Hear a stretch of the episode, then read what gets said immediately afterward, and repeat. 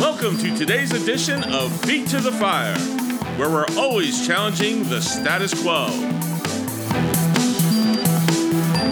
For more cutting edge commentary, go to feettothefire.org. That is feet, the number two, thefire.org. And now your host. You know, it's not that I just want to spike the football. That's not what I'm here to do. But I do want to make a point today. And we're going to depart from our normal show protocol. This is going to be very different because I want to show you that everything I've been saying to you is is accurate and is being echoed by one of the leading conservative voices in the country, Mark Levin. I'm going to pre- play you a lot of audio today from his monologue on Wednesday after the Herschel Walker election loss in Georgia. And I want to cement these points in your mind that I've been making. I'm not crazy. I'm not out of my mind. I'm not making it up. So, as I said, we're leaving our normal show style. I'm going to play a lot of audio recordings, and I want you to notice two things. Number one, exactly what I've been saying after election losses like Walker in Arizona and some of our MAGA candidates, they want to tell you it's the fault of conservatives, so shut up, be quiet, and go away. Conservatism loses. They want to force that narrative down our throat. They've been doing it for decades and it's not true. And number two, the reason, if, if MAGA is so popular, the reason we keep losing some of these key elections is because of the fraud and the cheating and what the Democrats have done to our elections. Mark Levin makes these points. Welcome to Feet to the Fire. This is your host, Sergio Fossa. And since Mark Levin is so good and such an expert, I want you to hear it. Here we go. First soundbite. Media, forget about the left. All through the Republican establishment in Washington, led by Mitch McConnell, last night it was Donald Trump's fault. 12 years ago in 2010, when there was a complete blowout in the House of Representatives where the Republicans picked up 63 seats thanks to the Tea Party, they lost a number of seats in the Senate that they thought they would win. They were close. And Mitch McConnell and the Republican establishment and their media, the Wall Street Journal, and their, it'll blame the Tea Party.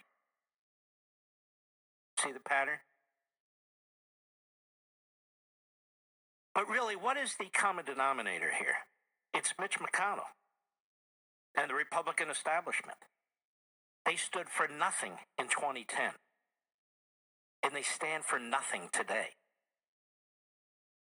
So he keeps mentioning Mitch McConnell, and he is representative as the Republican Senate leader. He is representative of the rhino establishment, the rhino media, and the elite establishment that has members from both sides of the parties.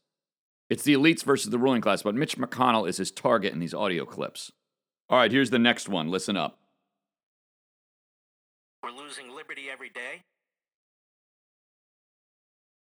Republicans are losing elections that they should be winning. And much like Biden, much like Biden, who blames inflation on others, who blames gas prices on others, and all the rest of it, McConnell does the same, except the difference is McConnell blames conservatives. Why? Because he's always hated conservatives. They make life difficult for him. That's what they do. We're told McConnell has done a fantastic job on the judiciary.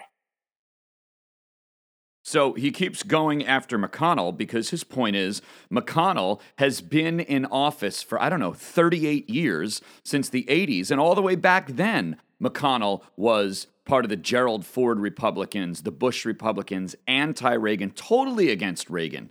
And yet, McConnell got into office riding on the coattails of Ronald Reagan, I think in 84. All right, next clip. But we conservatives are told over and over again it's the Tea Party's fault, it's Donald Trump's fault, it's the fault of conservatives. Was it our fault? That John McCain lost against Barack Obama? Was it our fault? That Mitt Romney lost against Barack Obama? Was it our fault? That George W. Bush barely won in Florida? Or won thanks to the U.S. Supreme Court doing the right thing? These people would have you believe that they're, they're always one election away from some kind of a historic event. If only you and I would shut up. If only you and I would get out of the way. If only the Tea Party would drop dead.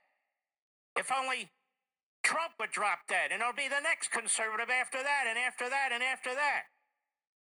And yet they're in power for decades. Have things improved? Under the Republicans in the Senate in particular, there have been efforts in the House, no question. The Gingrich Revolution. Fantastic. So I love the fact that Levin uses that word foil. They always need a foil. That's my point to blame after an election loss, and it's always whatever the modern version of conservatism. All right, this next clip is a long one. Stay with me. I want you to listen to the whole thing. We lost these seats and we lost these elections for two reasons. None of which has to do with Donald Trump. None of which had to do with the Tea Party. Because there's no effective leadership in the Republican Party, in the Senate. And they don't even try. Because they don't believe. They don't share our values and they don't share our principles. They stand for nothing. When you say you want to meet the Democrats on the 40 yard line while they're destroying America, you're insane. You're asked before the election, what is your number one objective? And you say bipartisanship. You're a fool.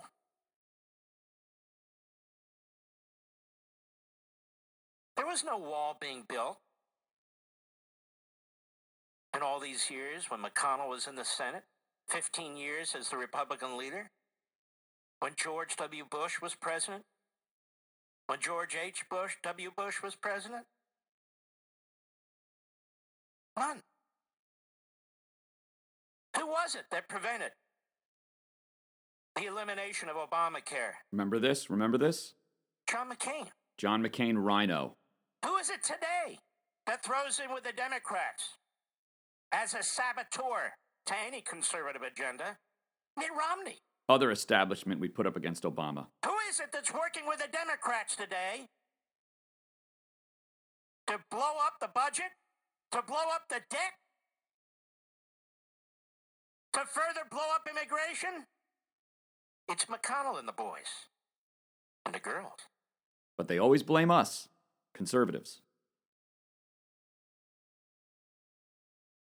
And who is it that cost us the election last night? That's right. Who is it that cost us elections on election day? The same people who cost us Senate seats in 2010. Yep. Not the activists. Not those who are sick and tired of what McConnell and Schumer, what Washington is doing to them out in the hitherlands. It's McConnell and his ilk, supported by major media, pseudo conservative media. Donald Trump is just the latest foil. They always have a foil. This candidate or that candidate's bad. Look at the rhinos in the Senate. You see any Churchills there? You see any Thatchers there? You see any Reagans there? Are these top notch people? No. They're not top notch at anything. And they prove it every day. In the U.S. Senate, they prove it every day. But they want to cut deals. Collins, Romney, Tillis. They're lining up, wanting to cut deals. with a party, the Democrat Party, that is out to destroy this country and our way of life, that does not believe in the Constitution. That's the next thing. Stick with me. Here's the next one. I want to read something to you. Why am I doing this? Mark, it just so Trump, Trump. No, it has nothing to do with that, really. Trump's just their latest foil. You are their constant foil. Whether it's Tea Party, whether it's Convention of States, whether they're opposition to the Reagan Revolution, the Trump Revolution, it's constant. They hate us. They hate their base. They hate conservatives. Guys, that's precisely what I've been telling you. All right, next. Now he's getting into the destruction of our elections, which is how the Democrats win. But the Democrats rely on it. Many of these marginal states, politically speaking, purple or leaning red, but you never know, you know, that sort of thing. If you change the election system and the courts do it for you, you're going to win. That's why Mark Elias and 300 lawsuits later, the Democrats were able to change the laws in these various states. And that, to me, is the real issue of what took place in this last election across the country. All right, did you hear that last part? That's what I wanted you to hear. He said that is what has taken place in this last election across the country. It's all of the fraud because of the Democrats trashing our voting laws and voting systems, along with the establishment Republicans going right along with it. We're talking about a Supreme Court such as Pennsylvania deciding, well, we're going to extend the counting of ballots another week. Well, you don't have to actually sign the envelope. Well, you don't have to actually date the envelope, even though that's state law. That has no civil rights implication. That doesn't violate the federal or the state constitution. That's what we're talking about. Elena Kagan knows it. All right, and our last longer clip. Hold on now. He's going to explain how all the fraud actually plays itself out. We're not going to get anywhere. They talk about elections matter. Then they find scapegoats all the time, and then the Washington media supports their scapegoating, particularly if it's a conservative. And of course, who's the easiest scapegoat? Trump. Before it was Reagan. So it's a conservative Tea Party. Do you think that the Republican establishment wants DeSantis in the White House? Do you? If you do, you're wrong. You're dead wrong. Do you think the corrupt American media want DeSantis anywhere near the White House? Of course not. They already have files filled with sleaze and leaks and character assassination things they want to use. Let's just get past Trump. And then what? By the way, vote for whom you want. That's not my point. My point is this force, this American Marxism, this American Pravda media, they're not going away for anybody. They feel they're on the precipice of forever changing our country and forever changing the, the power and who has the power and who exercises the power in this country to Washington and taking it away from every other corner of the country. And they want to empower Democrat strongholds, city, pretty much. Because they've seen in Georgia, Pennsylvania, so many other states, the cities are the tail that wag the dog. That's That key. is, the cities. It's easier to get the vote out. That's key. They do it through the cities. It's easier to use harvesting and curing and absentee ballots to knock on doors than it is an entire state. You're a Republican running in Pennsylvania, you're running on the east side, the west side, the central side. You're a Democrat running in Pennsylvania, pretty much you have to wrap up three or four areas and you're set. In Georgia, you wrap up Atlanta and the and the counties outside of Atlanta, pretty much, a couple more, and you're set. New York, you wrap up New York City and a few of the other mid sized cities, and you're done. And they have figured out that this is the way you win elections forever. You set up voting systems that are applicable to the cities and to the Democrat suburb. You put out effectively what are mailboxes, call them drop boxes. You allow anybody and everybody to vote that way. You allow anybody and everybody to vote by mail. You allow harvesting, so you send out your hacks into apartment buildings, into nursing homes, into low income housing, into very expensive condo areas. This is where all the Democrats are, or a lot of them are, and go door to door. May I have your ballot? May I have your ballot? That's harvest. Or cure the ballots. Where Democrats call Democrats and say, oh, you didn't date this, or you didn't do this. And best yet, you get the courts to do it for you. Oh, dates don't matter, signatures don't matter. This is how they're winning elections.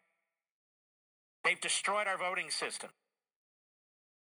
They've destroyed it already. And now they want to put a final nail in the heart of the voting system by nationalizing this system. There you go. It's not the establishment narrative that MAGA conservatism loses at the ballot box. MAGA wins. We saw it in Florida.